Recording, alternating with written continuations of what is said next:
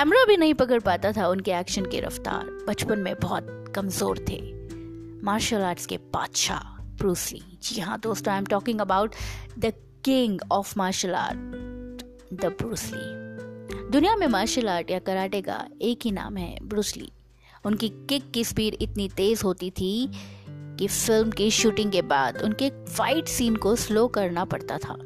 एकमात्र आदमी थे जो कोका कोला की केन में अपनी उंगलियों से छेद कर सकते थे।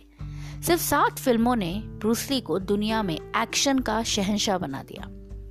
दुनिया उनके पंजे के पीछे पागल थी। उनकी फ़िल्म एंटर द ड्रैगन ऐसी कल फ़िल्म थी जो फाइटिंग की गाइड बुक थी, जिसे आज भी ज़बरदस्त तरीके से देखा जाता है। कराटे का यह भगवान सिर्फ़ बत्तीस साल की उम्र में संसार से विदा हो गया था, लेकिन उनकी फैंस की संख्या कभी कम नहीं हुई। वक्त के साथ उनकी दीवानगी बहुत बढ़ती जा रही थी। मज़ेदार बात थी कि ब्रूसली स्केच कलाकार और कवि भी थे। पढ़ने के खास शौकीन ली के घर में लगभग 2000 किताबों का संग्रह था। यकीन नहीं होता ना? कई काम एक साथ करने में माहिर ब्रूसली टीवी देखते हुए एक्सरसाइज भी कर लेते थे। इसी बीच वे किताब भी पढ़ जाते थे। बचपन में बार बार बीमार रहते थे और डॉक्टर उन्हें शारीरिक रूप से बेहद कमज़ोर बताते थे।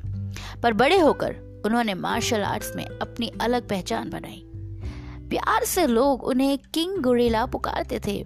ली भारत के गामा पहलवान के प्रशंसक थे। तब गामा दुनिया के इकलौते ऐसे पहलवान थे जिन्हें कोई हरा नहीं पाया था।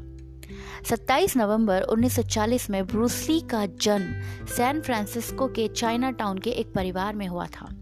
उनका पूरा नाम जून फ़ैन ली था। ब्रूस नाम उन्हें उसी अस्पताल की नर्स ने दिया था, जहाँ वे पैदा हुए थे। उनके पिता का नाम ली हुई चुन था। ओपेरा सिंगर थे वे और फ़िल्मों में एक्टिंग भी कराते, करते थे। माँ ग्रेस हो आधी जर्मनी की थी। पढ़ाई में ब्रूसली का कुछ खास ध्यान नहीं था। बार बार खराब नंबर लाने की वजह से उन्हें एक बार स्कूल से भी निकाल दिया गया था। अमीर परिवार से होने की वजह से उनका अंदाज काफ़ी बेफिक्र और बिंदास था। नतीजा ये हुआ कि वह कम उम्र से ही अक्सर हांगकांग की गलियों में टोली बनाकर घूमते थे। ये टोली आने जाने वाले लोगों को बेवजह लड़ाई झगड़ा करके परेशान करती थी। इससे ब्रूसली सबसे आगे रहने की हमेशा कोशिश करते थे।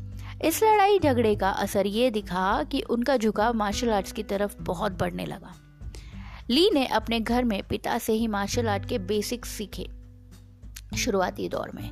फिर कुछ समय बाद उन्होंने प्रोफेशनल तरीके से ट्रेनिंग ली। ब्रूसली का लड़ना झगड़ना कम नहीं हो रहा था। उनके माता पिता को लगता था कि उनका बेटा हांगकांग में सुरक्षित नहीं है। वे ली को हांगकांग छोड़ कर जाने की सलाह देने लगे। शुरुआत में तो ली ने इसका विरोध किया, लेकिन आखिर में माता पिता की बात मान ली। 1959 में सैन फ्रांसिस्को के लिए वह रवाना हुए। पैसे की तंगी से बचने के लिए इस दौरान उन्होंने छोटे मोटे रेस्टोरेंट में वेटर का काम भी किया था। 1964 में ली ने हांगकांग बीच अंतर्राष्ट्रीय कराटे चैंपियनशिप में भी हिस्सा लिया।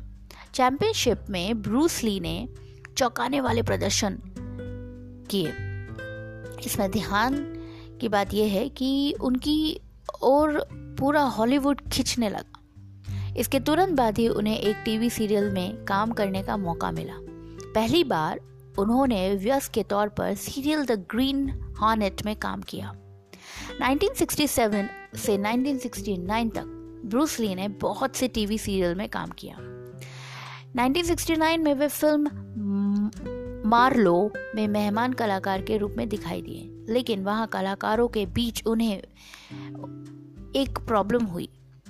वो क्या प्रॉब्लम थी? आइए बात करते हैं। कलाकारों के बीच उन्हें होने वाले भेदभाव की वजह से उन्हें काम मिलना लगभग बंद हो गया था। इस बात से वह निराश हो हो, हो गए। ली ने 1971 में लॉस एंजलिस छोड़ दिया। हांगकांग के लिए रवाना हो गए फिर। हांगकांग में उन्हें दोबारा फ़िल्में मिलना शुरू हो गई। उनकी लगभग सभी फ़िल्में सफल रहीं और जल्दी वह सुपरस्टार बन गए। जी हाँ दोस्तों सिर्फ़ सात फ़िल्म ने दुनिया में उनको पूरी तरीके से प्रसिद्ध कर दिया था। बत्तीस साल की उम्र में बड़ी उपलब्धियाँ हासिल कर ली थी उन्होंने। सो एक जीवन का मूल मंत्र है। ये सब आ, जानने के लिए हम सबको उत्सुक रहना चाहिए। चले जानते हैं वो मूल मंत्र क्या है। मैं उस आदमी से नहीं डरता। मैं उस आदमी से नहीं डरता जिसने दस हज़ार किक्स की प्रैक्टिस की हो। मैं उस आदमी से डरता हूँ जिसने एक किक की प्रैक्टिस दस हज़ार बार की हो। यदि आप किसी चीज़ के बारे में सोचने में बहुत समय लगाएँगे, तब निश्चित जानिए आप उसे कभी नहीं कर पाएँगे। ये थे मूल मंत्र।